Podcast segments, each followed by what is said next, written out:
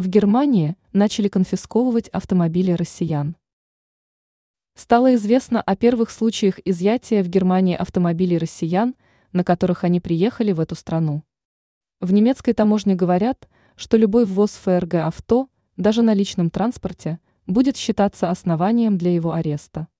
Об этом сообщает издание РБК со ссылкой на имеющиеся в его распоряжении ответ таможни Германии на вопрос о возможности въезда в ФРГ на машинах с российскими номерами.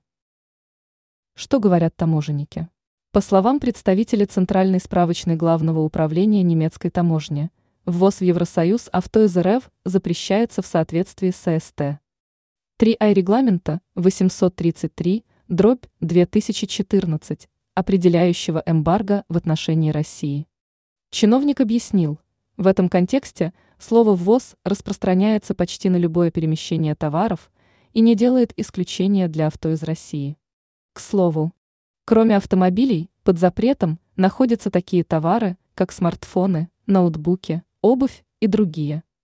РБК сообщает, что случаи изъятия авто у россиян в Германии уже были, рассказывая историю одного из них, проживающего в стране Ивана Коваля. Как конфискуют? По его словам, у него авто конфисковали 1 июня около дома в Гамбурге.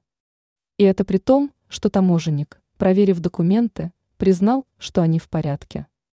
Арестовали его машину в связи с тем, что с октября прошлого года въезд в Германию и другие страны ЕС на авто с российскими номерами запрещен. Коваль сообщил, что документов об аресте автомобиля ему не выдали, разрешили только сфотографировать протокол. Он добавил, многие адвокаты отказывались браться за его дело. Мужчина подал жалобу в таможню, которую передали в прокуратуру Гамбурга. Российские СМИ ранее писали о подобных случаях, когда у россиян арестовывали личные авто в Германии.